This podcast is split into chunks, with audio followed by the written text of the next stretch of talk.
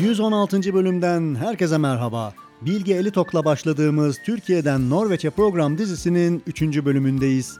Bisikletiyle 76 günde toplam 6500 kilometre yol almış olan Bilge ile bu bölümde rotamız İskandinav ülkeleri.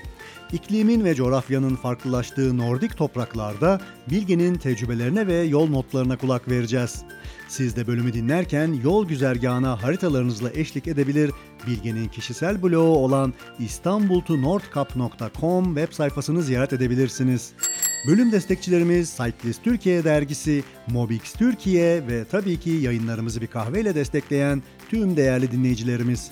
Siz de podcast yayınlarını beğeniyor ve dinliyorsanız bizi bir kahveyle güçlendirebilir, yayın hayatımızın devamı için katkıda bulunabilirsiniz. Destek olmak için sizi Herkes için Bisiklet Podcast.com web sayfamıza bekliyoruz. Podcast'imiz başlıyor.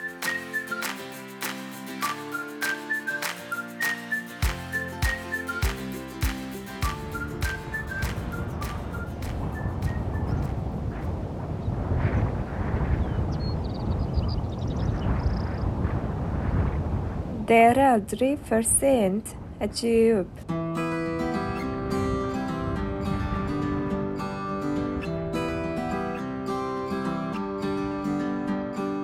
Sevgili dinleyiciler, Bilge Elitok'la başladığımız Türkiye-Norveç turu program dizisinin 3. bölümündeyiz. Bilge ile beraberiz ve turunu konuşmaya devam ediyoruz. Bilge podcast'imize hoş geldin. Hoş bulduk Ekin. Nasıl- Nasılsın? Teşekkür ederim. Sen nasılsın? Nasıl gidiyor hayat?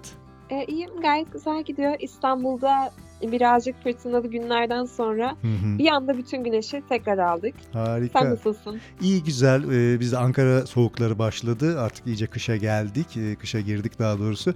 Ama e, dışarıdaki spor hayatımız, hareket hayatımız devam ediyor. Koşuyoruz, bisiklete biniyoruz. Ee, bizde sezon kapatmak yok. Ee, aynen devam. Biraz üşüsek de e, devam ediyoruz. Hı hı. Peki Bilge, e, şimdi ilk iki bölümde Türkiye'den yola çıkarak e, Baltık Denizi'ne kadar geldik ve e, buradan İskandinav ülkelerine doğru uzanacağız. İskandinav ülkeleri yani işte Danimarka, Finlandiya, İzlanda, Norveç ve İsveç gibi ülkeler. Bu ülkeleri ve deneyimlerini konuşacağız. Gayet soğuk ülkeler, soğuk iklimler. Ee, en son bölümde Almanya'nın kuzeyindeki Ro Rostock'tu değil mi? Yanlış e, hatırlamıyorum. Rostock'tan Rostock. Evet, Baltık Denizi'ne bir gemiyle yola çıkmıştın e, İsveç'e geç- e, geçmek üzere.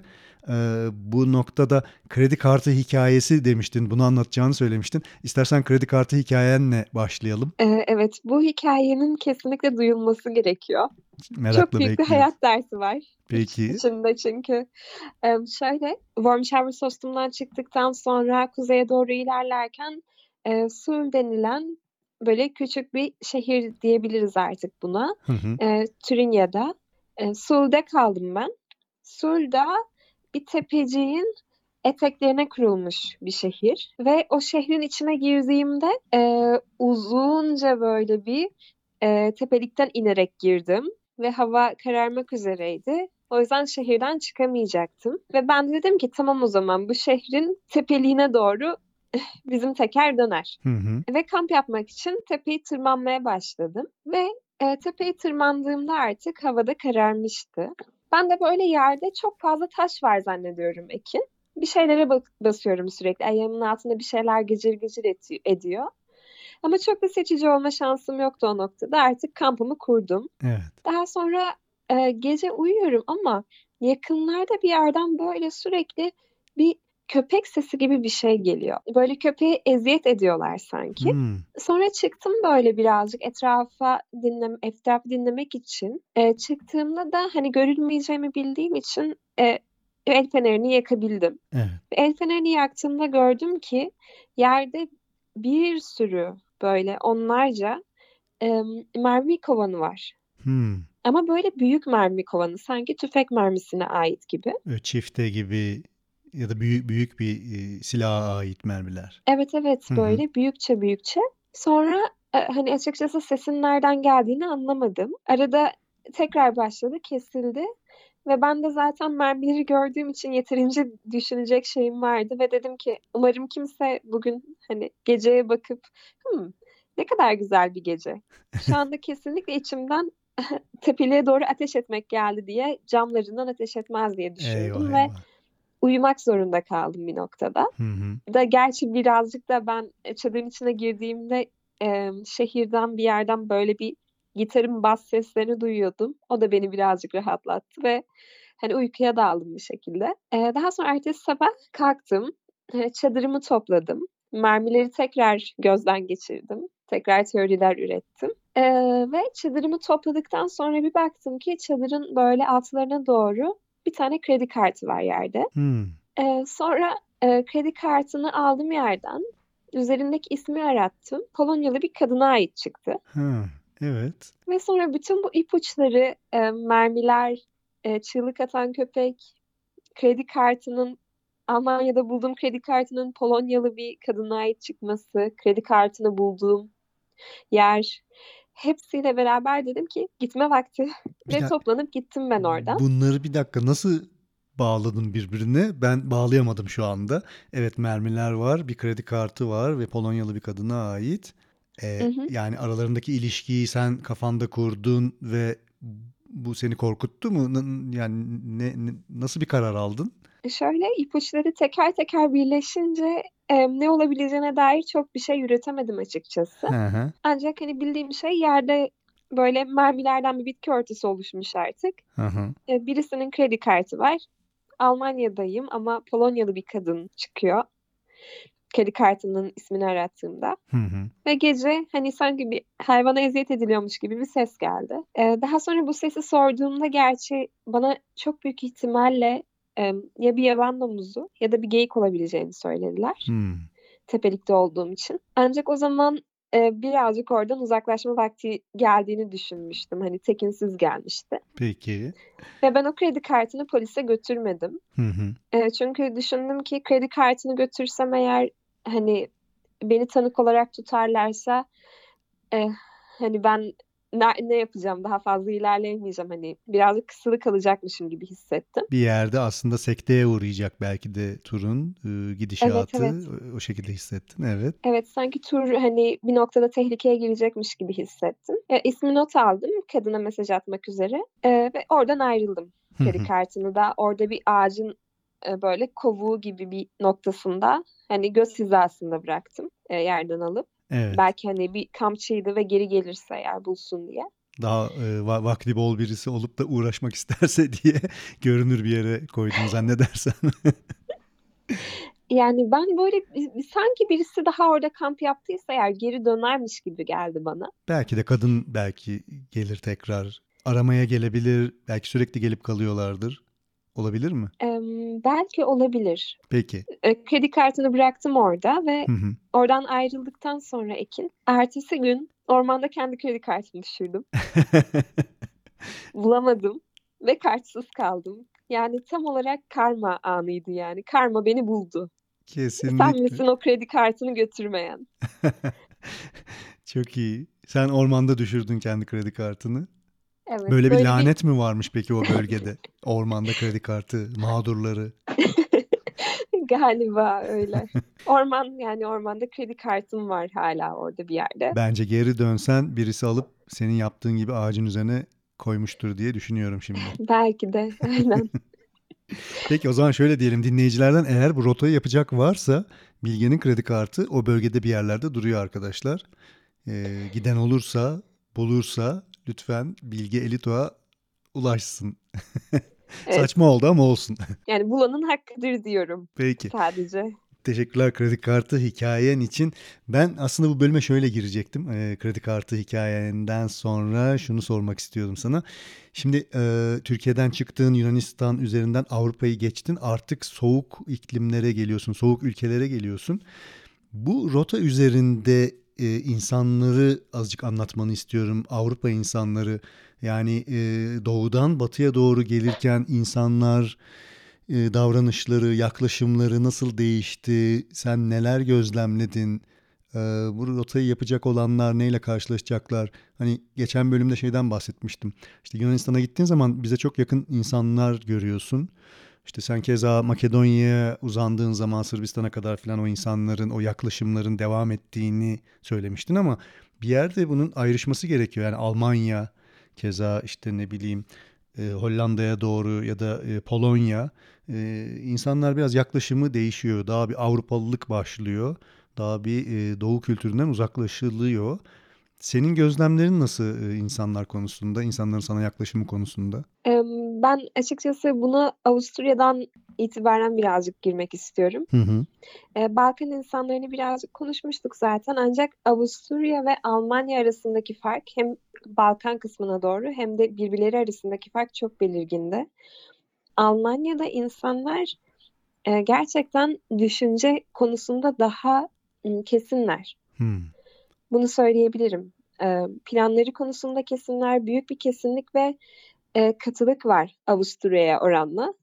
Avusturya'da insanlar genellikle yalnızca sarhoş ve komikler. Ha, Evet. eğlenceliler Ben mi? Yoksa kötü bir sarhoşluk mu yo, yo, çok eğlenceliler. bu? Hı Yani hı. benim deneyimim çok eğlenceli bir sarhoşluk yönünde olmuştu. Hı hı. Almanya'da ise dediğim gibi biraz daha katılar. Örneğin bununla ilgili şöyle bir anım var. Ee, Almanya'da yağmurun içinde kaldıktan sonra e, telefonumun şarj kablosu bozuldu. Ee, ve ben em, Lüneburg denilen bir şehre gitmek zorunda kaldım. Birazcık e, batıya doğru sapıp. Hı hı. Çünkü telefonumdan harita bakamıyorum. Yalnızca yakında bir şehrin tabelalarını görerek oraya ulaştım. Tabelaları takip edip yani. Ve orada hani şehirde e, telefoncu bulmaya çalışırken e, zaten böyle keyifler kötü olmuş iyice. Kablo ka- e, kablo bozulmuş. Şehre girmek zorunda kalmışım. Ne kadar saptım bilmiyorum rotamdan. Ve tam bisiklet yolunda giderken karşımdan gelen büyükçe bir bisikletli benim tam böyle önüme yanladı Ekin. Hmm. Hani yanladı bildiğin adam bana çarpacaktı. Ve ben de panikledim çünkü bisikletin büyük olmasının nedeni arkada e, bebek için şey var. e, Hmm, koltuk. vagon var. Hı hı. Ve bir anda dedim ne oluyor burada hani e, birazcık hani şaşkın şaşkına Evet. döndüm açıkçası böyle bir şey yapınca. Ve adam bana dedi ki şu anda illegal şekilde bisiklete biniyorsun dedi. Neden? Ben de ne dedim?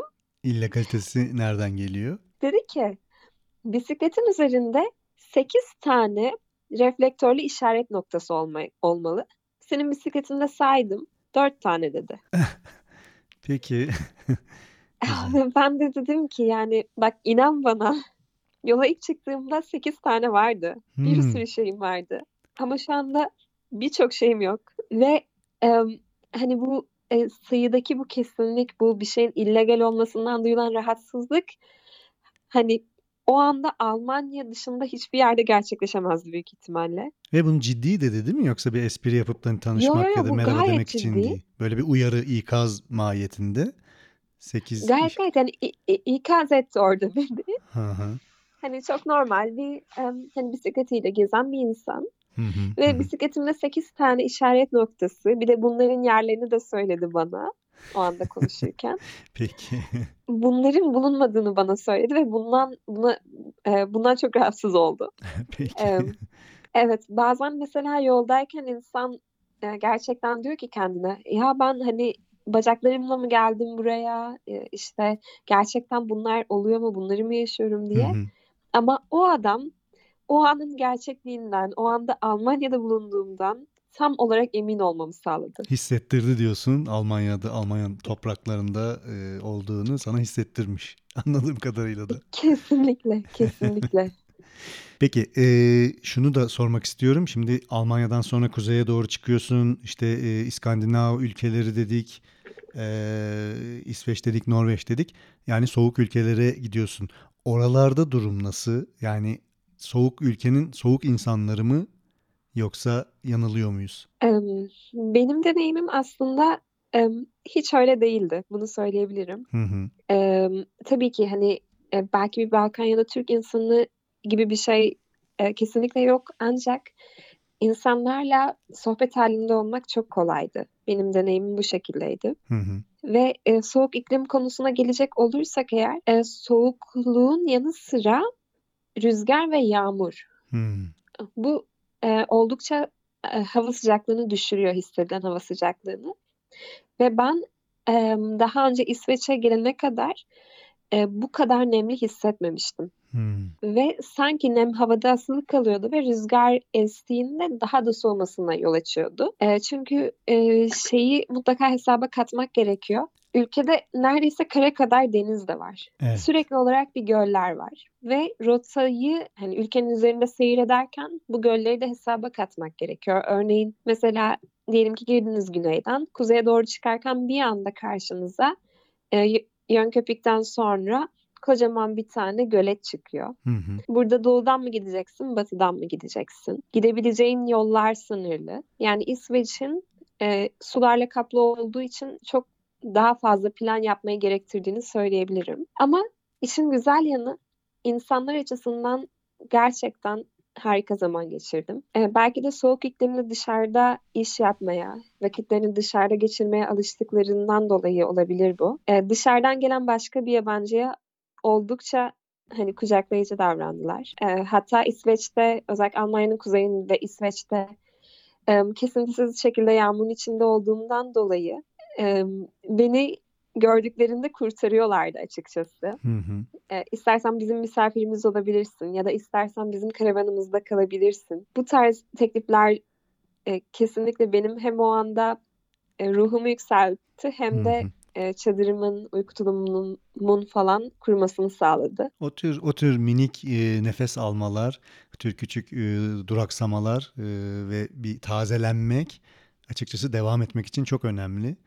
Çünkü dediğin gibi, eee, hani, çok zor zamanlardan geçebiliyorsun. Özellikle sen, hani, kuzeyin rüzgarları, soğuğu ve neminden bahsediyorsun. Tabii burada ekipman durumunu da bilmiyorum. Onu da soracağım. Ekipmana ııı, hazırlıklı mıydın?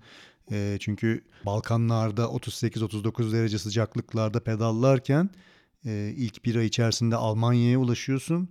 Ondan sonra bir anda soğuk bir iklimle karşılaşıyorsun. Burada ekipman işini nasıl çözdün? Hadi orayı gel orayı konuşalım birazcık. Eee, şöyle, benim, eee, daha önceki turlarımda, emm, Decathlon'un en basit çadırını kullanmış birisi olarak Hı hı. artık çadırımın su almasına kesinlikle tahammülüm yoktu ve ilk başta çadırımı geliştirerek başlamıştım. Eee, çadırımın su almadığını bildiğim bir model olmasını istedim. Eee, bu noktada dağcılık kulübündeydim ben üniversitenin ilk 2 senesinde. Eee, dağcılık kulübünde de husky çadırlar kullanıyorduk. Bunlar, eee, rüzgara dayanıklıydı tepelerde ve yağmur da geçirmiyordu. Hı hı. Böyle husky'nin, eee, yine en basit modelini aldım. Hatta o kadar, emm, basitti ki ve indirimdeyken almıştım. İç çadırla dış çadır birbirine uyumsuz geldi Ekin. Hımm. Yani çadıra girebilmek için böyle bir kıvrıla kıvrıla 4 dönüyordum. Ve her Ama gün su geçirmiyordu. Yani şikâyet edilebilecek hiçbir şey yok. Sen her gün bu eziyeti mi çektin? Eziyet denemez ama birazcık böyle, eee, üst vücut çalışmam gerekti diyebilirim çadıra girebilmek için. Harikasın. Pek kolay olmamış, anladım. Peki, eee, ça yani çadırı o şekilde, peki uyku tulumu, üst baş bunları nasıl hallettin, bu ekipmanları? Eee, uyku tulumunu ben 1 tane uyku tulumuyla gittim. Altımda mat yoktu. Taşımak hem istemedim hem de, eee, o hacmi sığdırabileceğim bagaj lastiklerim yoktu artık. Hı hı. Ve, emm, uyku tulumum şeydi böyle çok pofuduk, ucuz bir uyku tulumuydu doğrusunu söylemek gerekirse. Bu yüzden ağırdı. Hı hı. Avcılık uyku tulumu diye almıştım ve, hani, markası, birazcık markasız bir şeydi aslına bakarsan. Eee, bu uyku tulumu yanlış hatırlamıyorsam 2 kilonun üstündeydi. Ancak bunun bir, eee, eklisini görmedim doğrusunu söylemek gerekirse. Çünkü zaten bisiklet üzerindeki ağırlığa alışınca, hani, sanki o ağırlık yokmuş gibi hissetmeye başlıyorum ben. O yüzden, hani, yükle, yükle, yükle deyip gittim açıkçası.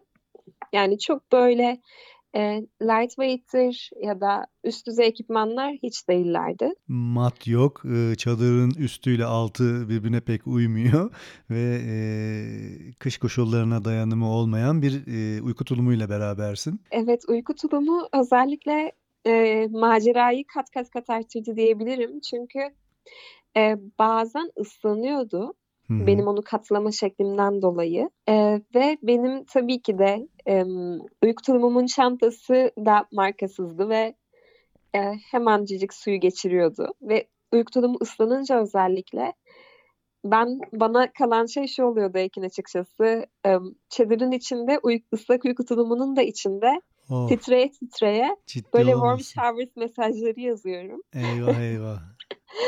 9-11 derecelerde hatta. Böyle e, Jönköping'den em, hı. birazcık daha güneyine başlayarak belki de Lundby'den yukarıya doğru giderken e, Hans denilen bir fırtınaya yakalanmıştım. Orada bu fırtınanın ismi Hans. Hı Onu bu şekilde çeviriyorlar. Çünkü yıkıcı bazı şehirlerde e, yıkıcı bir etkisi de olmuş geçmişte.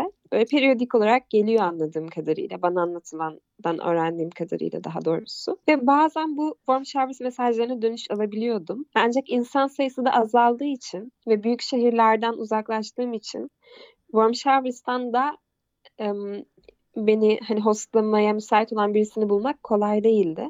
Hı hı. Ancak ıslanmanın en güzel yanı şu. Artık diyorsun ki hani ben ne koşul olursa olsun ben bu bisikleti sürebiliyorum. Evet. Ve bu çok özgürleştirici bir düşünce. Çünkü bu kadar yağmurun içinde kalmadan belki de yağmurun e, seni çok em, geride bırakacağını ya da sana çok büyük bir eziyet olacağını hayal ediyorsun. Hı hı. Ancak bir defa ıslandın mı ve bu ıslandıktan sonra ertesi gün kalkıp yoluna devam ettikten sonra diyorsun ki tamam artık hava koşullarının benim üzerimde bir etkisi yok. Ve benim bence bu yağmur sezonunu yaşamam gerekiyordu. Çünkü e, İsveç'in kuzeyine doğru ilerlediğimde rüzgar daha da artacaktı. Ve önden bu kadar dayak yemiş olmak ve hayatta kalmış olmak kesinlikle ilerlememe yardımcı oldu. Yani demek istediğim ilk başta kötü veya eziyet gibi gördüğümüz şeylerin en azından benim deneyimime göre dönüşü genellikle pozitif. Çünkü biliyorsun ki artık bisiklet gittiği sürece ben her koşulda giderim. Bilge ben e, ilk iki bölümlerin bir tanesinde seni iki kere tebrik etmiştim. Üçüncü kere tebrik etmek istiyorum seni. Çünkü şimdi ben kendimi o koşullarda düşündüm. Islak uyku tulumuyla 9-10 derecelerde titreyerek uyuyup ertesi gününe buna devam edip ve bundan güçlenerek çıkmak ve devam etmeye çalışmak ve devam etmek, vazgeçmemek gerçekten e, ben yapabilir miydim diye düşünüyorum. Bir, bir yerde vazgeçerdim sanki ama vazgeçip ne yapacaktım sanki? Geri mi dönecektim? Hayır. Ama sanki ekipmanı e, ekipmanı mı düzeltmeye çalışırdım yoksa senin gibi adapte mi olmaya çalışırdım? Onu herhalde o an geldiği zaman insan karar veriyor. Sana bu gücü e, ne verdi aslında çok merak ediyorum. Yani e, dayanımını at- arttırdığından bahsediyorsun. E, bir takım koşullar zorlaştıkça daha da güçlendiğinden bahsediyorsun. Bu herkesin yapabileceği bir şey değil kanımca.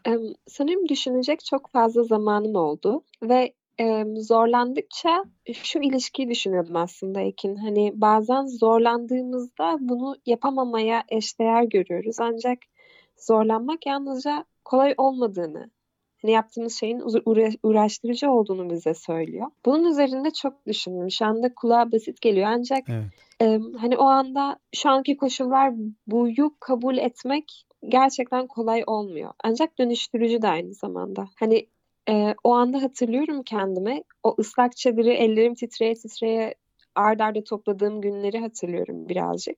Günlüğüme de bunları yazmıştım as- aslında. Programdan önce göz gezdirirken gördüm. Hı hı. E, çadırı toplarken kendime şunu söylüyormuşum. E, tamam şu anki koşullar bu. Hani şu an hava böyle ve bu kadar. Hani bunu kabul et ve bundan Devam özgürleş artık. Evet. Daha fazla bu konu hakkında yorum yapma kendine, daha fazla hani şikayet etme ve bunu kabul et. Bu başka bir seviye Bilge öyle söyleyeyim. Yani bir başka bir seviyeye ulaşmak aslında bu. Ee, bunu kendi içinde buna bunu bu şekilde evirmek ve buraya ulaşmak e, yani anca yol yapabilir bunu bu şekilde. Evet, bu şeylere benziyor mu sence de Ekin? Hani bu aborjinlerin e, bir walkaboutları var ya, güçlenmek ve dönüşmek için Hı. yürümeye başlıyorlar hı, ve hı. yolun onlara getirdiklerini kabul ediyorlar. Evet, evet, evet. Peki, eee, bu zor koşullar, ekipman durumların bunları e, gayet güzel anladım. İstersen İsveç'le devam edelim. İsveç'in güneyinde dedin. Ee, çok fazla göller, irili ufaklı e, göller ve ne diyeyim ırmaklar ve e, şeyler var. Su e, birikintileri Evet, var. e, suyla ilgili çok fazla kelime var bu dilde. O yüzden eh, hani birisiyle karşılaşıp e, şehirlerin isimlerindeki ekleri sormak Hı hı. buna fırsatım olmuştu. Ve Ekin böyle hızlı akan şelale için bir kelime var, yavaş akan şelale için bir kelime Hmm. var, kar için bir sürü farklı kelime var. göletler hakkında farklı kelimeler var. Ve mesela e, bu nedenle de şehirlerin isimleri genellikle benzer soneklerle bitiyor. Hı hı. Böyle forslarla bitiyor. Sundlarla bitiyor. Hı hı. Ve bunları hani o anda lokal birisinden öğrenmek harika bir deneyimdi. Evet. Ve sanırım beni kuzey insanlarına bağlayan da bu oldu açıkçası. Onlarla iletişim kurma yolum buydu aslında. Ee, soru sormaktı ülkeleriyle ilgili ya da e, yer şekilleriyle ilgili ya da hayatlarıyla ilgili. Yani sorular sorarak aslında kafamı o kapılardan içeriye uzatıyordum. Hı hı. İnsan deneyimimde benim bu çok etkili oldu açıkçası. Peki kuzey insanı nereden geliyorsun diye sorduklarında Türkiye'den deyince bunu nasıl karşılıyorlar? Ee, çok şaşırıyorlar. Almanya'da da böyleydi. Almanya'da deli olduğumu açıkça söylüyorlardı. Ama Almanya'da bisiklet sonuçta e, çok gündelik hayatta da kullanılan, turcusunun da çok fazla olduğu, sektörün de bisiklet sektörünün de ve kültürünün de çok gelişkin olduğu bir ülke. E, Aslında çok böyle yadırgamamaları gerekiyor bence ama. Belki de hava koşullarından dolayı olabilir. Çünkü Hmm. genellikle o muhabbetler hep şu şekilde başlıyordu. Ee, ben böyle yağmur kıyamet, her şey ıslak, fosforlu ceketim var üstümde ve fıstık ezmesi kavanozları taşıyorum bisikletime.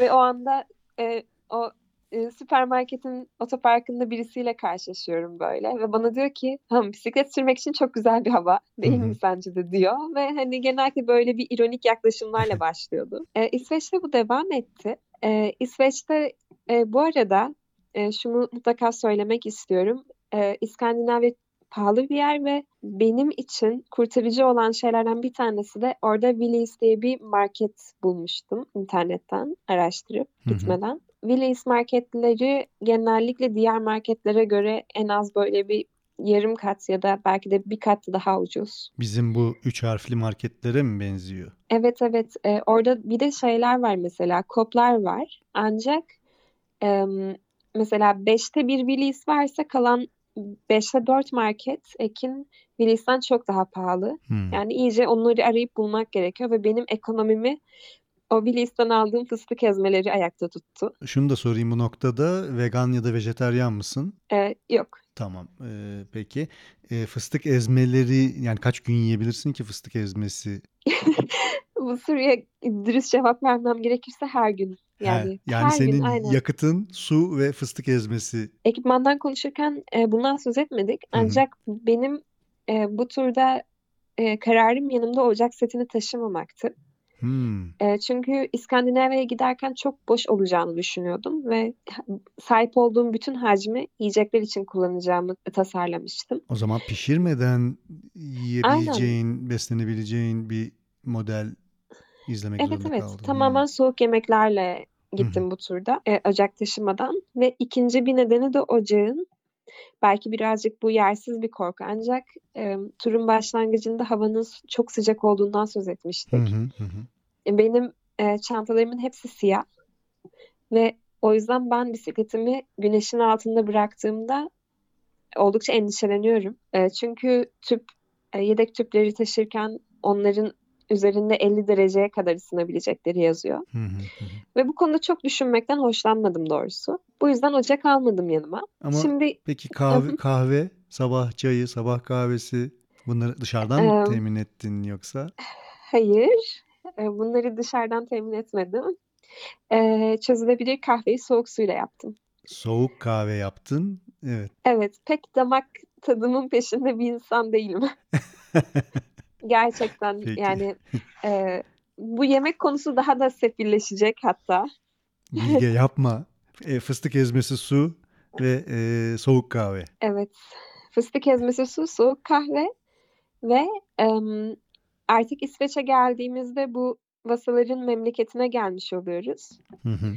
O ana kadar beyaz ekmekle beslenen, bu Amerikan Lidl'lardan alınan Amerikan sandviç ekmekleriyle beslenip böyle duygusal inişler çıkışlar yaşayıp Evet. e, şekerden kanımda dolaşan ben İsveç'e geldiğimde o vasaları keşfettim Ekin Hı hı. ve normalde marketten alabileceğin ekmekten çok daha ucuzlar.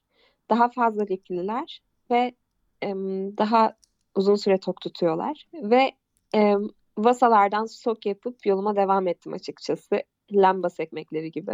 Ocak konusunda da aklıma şunu getirdi bu ocak konusu. İnsanlardan da birazcık bahsetmiştik. Ee, ben Ümeo'da yine bir warm showers'ta kaldım. Warm shower sostumun yanında. Ee, ben onunla karşılaştığımda o yalnızca 3 gün boyunca İsveç'te olacaktı. Ee, çünkü kendisi İsveç-Norveç arasındaki dağlara 10 günlük bir solo hiking'e gitmişti. Ve bu e, deli adam e, çadır da kullanmıyordu, tarp kullanıyordu. E, ve hani dağ hikinginde tarpını kullanıp tam Ümeo'ya geri geldiğinde ben de ona mesaj atmış bulundum. Ve o maceracının yanında kaldım. E, ve o bana bir tane e, ocak yaptı aslında. Hmm. Yanımda götürebilmem için e, benim için yaptı ve verdi. Bir odun ocağı falan mıydı bu? E, yok bunları e, teneke kutulardan yapabiliyorsun. Mesela bir bira tenekesinden. Tamam. Kesti. E, bir şeyleri ölçtü böyle. Sonra yaptı. Nasıl kullanacağımı gösterdi. İspirto ocağı oluyor artık bu. Hmm. Ve bana verdi yanımda. Ve ben onun onu hani kullanmaya da kıyamadım açıkçası. yani bu hediye konusunda bir hediyem bile oldu. E, soğuk değillerdi bence. Hı hı, hı hı. Gayet güzel. Çok e, güzel şeyler Evet. deneyimlemişsin. Ve Ee, s- İspirto'nun em, çok özür dilerim çok küçük bir şeyler Estağfurullah. eklemek istiyorum da İspirto'nun güzel bir kullanım alanı da e, yağ çözdüğü için rotoru temizlemekte de çok işe yarıyor. he, Yani e, küçük bir teneke ocak, ispirto ocağı ve evet. ispirtoyu hem yakıt hem de temizleyici olarak aslında yanında bulundurmak çok iyi bir fikir. Peki Bilge, e, şimdi İsveç'teyiz. E, bayağı bir yol geldin ve e, bir ayı da aştı. E, yaklaşık ikinci ayın içerisindesin zaman olarak. Öyle olduğunu tahmin ediyorum. E, bu noktada e, bazı işte maceraperestlerle karşılaştım dedin. İşte Norveç'e e, dağlık alana geçen e, bir kişi maceraperest sana işte bir ispirto ocağı yaptı dedin. Hiç yani bisikletlilerle karşılaşıp da onlarla beraber yol almayı işte ya da sana dahil olmayı ya da sen dahil olacağın insanlar olmadı mı bu zamana kadar? Aslında bisikletçilerle karşılaştım. E, düşündüğümden çok daha az karşılaştım. Hı hı. Ancak e, tabii onları onlara hak veriyorum bu konuda. Hepsi güneye gidiyordu. E, bir de enteresan Ekin İsveç'teyken kuzeye giden benim dışımdaki ilk bisikletçiyle tanıştım. Peki. Ama gerçekten sadece tanışmaydı. Çünkü iki tane solo bisikletçi böyle birbirinin yörüngesine bir anlığına girip daha sonra ayrı yönlere giden iki gezegen gibi sadece merhaba, merhaba, e, planların ne, nereden geldin, yolculuk senin için nasıl geçiyor deyip böyle bir belki 15 dakika aynı istikamete gidip sonra yollarımız ayrıldı. Keşke Ve bir- birleştirseydiniz. e, sanırım ikimiz için de hani turun solo olması vazgeçilmez bir Hmm. şeydi. O da önemli bir karar, doğru.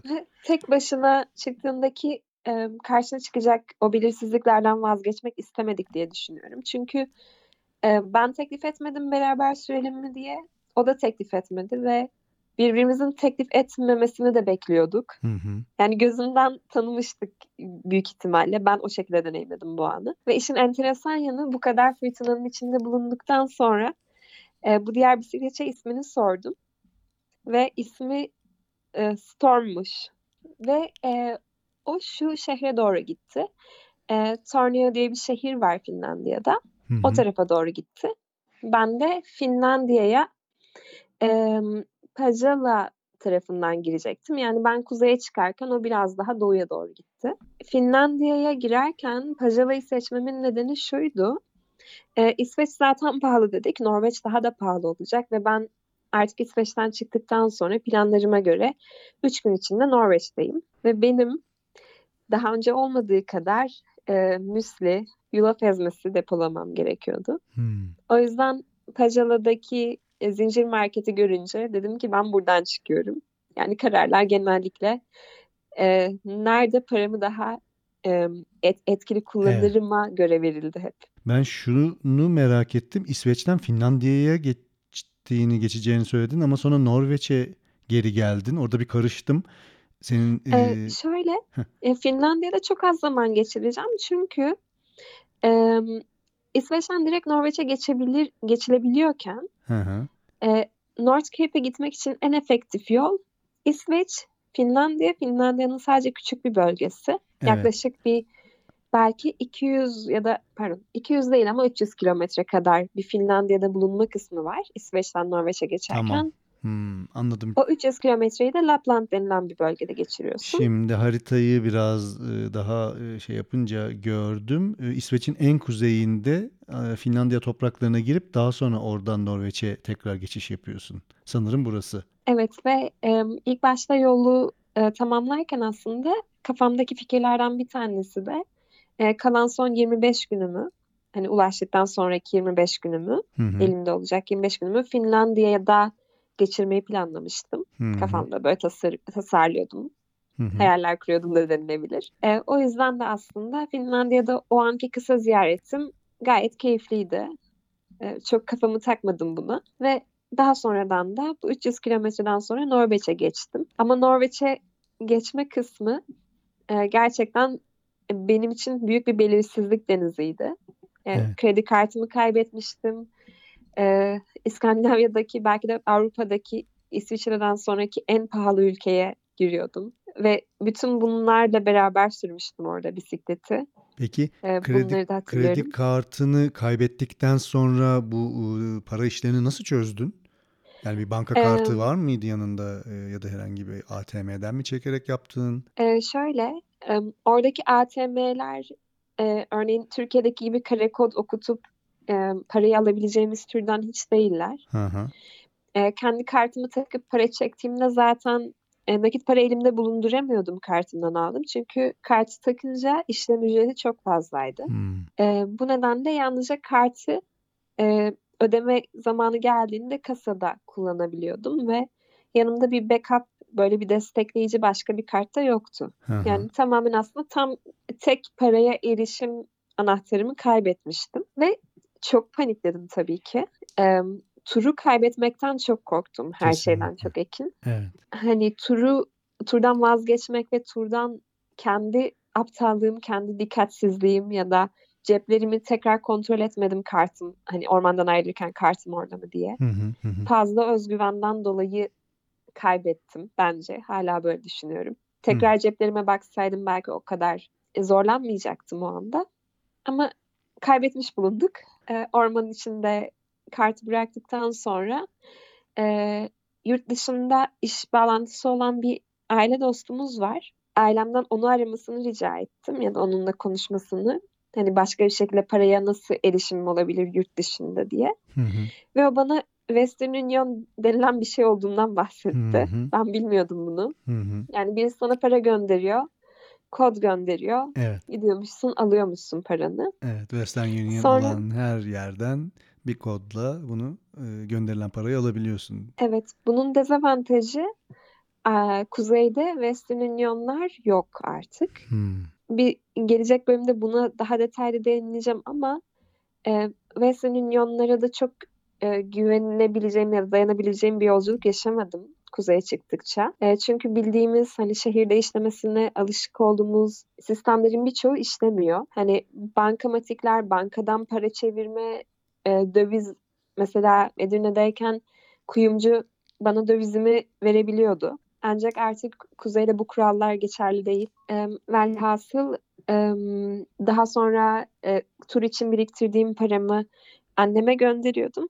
Hı hı. Annem Western Union'la bana gönderiyordu. Hı hı. Yani sanki böyle bir destek ekibim varmış gibi Türkiye'de. Hop anneme para gönderiyorum bana göndermesi için. Bu şekilde devam ettim. Bu şekilde. Hı hı. Bu tabii insanın daha fazla tedbirli olmasını gerektiriyor. Çünkü Evet. şimdi artık param ne zaman bitecek? Western Union nerede? Evet. Ve e, İsveç, Finlandiya, Norveç bunlarda üç farklı para birimi olduğu için paramı nereden çevireceğim sorusu da var. Bunlar çok önemli noktalar. Çünkü ben de genelde sadece bir, bir kredi kartı kullanıyorum da genelde tek kredi kartıyla her yere gidiyorum ve nakit taşımayı sevmeyen bir insanım. Ee, nakit taşımıyorum. Ee, ama e, dediğin gibi bir bunun e, yedeklemesi olması gerekiyor. Çünkü o kartı sen kaybettin kendini suçluyorsun ama kart dediğin şey manyetiği var bozulabilir. Ne bileyim fiziksel bir zarar olabilir. e, işte düşürebilirsin senin yaptığın gibi. Bir anda o kart kayboldu mu her şeye erişim gidiyor. Ve dediğin gibi e, bu arada her yerde kart kabul etmiyor. Mesela ben Hollanda'nın e, Breda kasabasına gitmiştim. Çok gelişmiş sonuçta Hollanda işte Amsterdam, Rotterdam yani oralar e, işte e, Avrupa'nın göbeği yerler.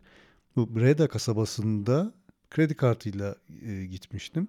Ve Breda kasabasında hiçbir yer kredi kartı kabul etmiyordu. Çok şaşırmıştım ya sene 2022-23 ne demek yani kredi kartıyla alışveriş yapılmıyor. Meğer şöyle bir şey varmış orada ekonominin hızlanması dönmesi için nakit parayla alışverişi e, benimsemişler e, bu kasaba bir yöre ve kesinlikle hiçbir işletme kredi kartı kullanmamaya karar vermiş. Dolayısıyla sadece nakit dönüyor. Yani mecbursun gideceksin sen bankadan para çekeceksin ve alışverişini ve yiyeceğini içeceğini o şekilde halledeceksin. Başka şansın yok. Hani teknolojinin gelişmiş olması da yetmiyor. Oranın ekonomik durumu, ekonomisi nasıl dönüyorsa ona göre hareket etmek lazım ki senin durumun çok daha vahim. Çünkü Norveç, İsveç, Finlandiya ayrı para birimleri diyorsun. Bir Western Union bulmak dert. E zaten bir sürü derdin var. Islak uyku tulumlarıdır, soğuktur, işte çadırdır. e, Bir sürü zaten fiziksel derdin var. Bunun yanı sıra bir de evet paraya ulaşım e, sekteye uğrayınca e, çok daha zor hale geliyor diye düşündüm. Ee, şeyden bahsetmiştin ya hani ekipmanı belki birazcık hani iyileştirmeye çalışırdım Evet, senin evet. yerinde olsaydım hı, demiştin. hı hı. Aslında benim için bunun bir seçenek olmaması da e, birazcık bu yüzden hani Zaten öğrenci bütçesiyle kendim e, hani limitli bir parayla çıkıyorum. Evet, Hani her aya ne kadar ayırdığım belli. Onu koymuşum banka hesabıma ve hani onun dışına da çıkamam. doğru. Ee, bunun, bunun bir engel olmasının yanında artık e, o paranın da o paraya da artık ulaşımım yok. Evet. Yani bisiklet bozulursa eğer hani game over. Evet yani o e, senin buraya kadar vazgeçmediğin, direndiğin, e, kendini kovaladığın e, ve bütün hani cesaretinle geldiğin yere kadar e, parasızlık ya da bisikletin teknik işte e, düzeltil- düzeltilemeyen bir noktaya gelmen bu turun bitmesine yol açar ve ondan sonra nasıl geri döneceğim diye uğraşırsın. Çünkü binlerce Evet. kilometre uzaktasın. Evet ve aynı zamanda hani bisiklet bozulduktan sonra yiyecek de aynı anda biterse eğer Evet. elimde nakit yok, kredi kartı yok. Geçmiş olsun. Ama bütün bunların yanında Ekin e, bütün bu zorluklar aslında yaptığım şeyden ne kadar kopmak istemediğimi bana Evet. anlattı.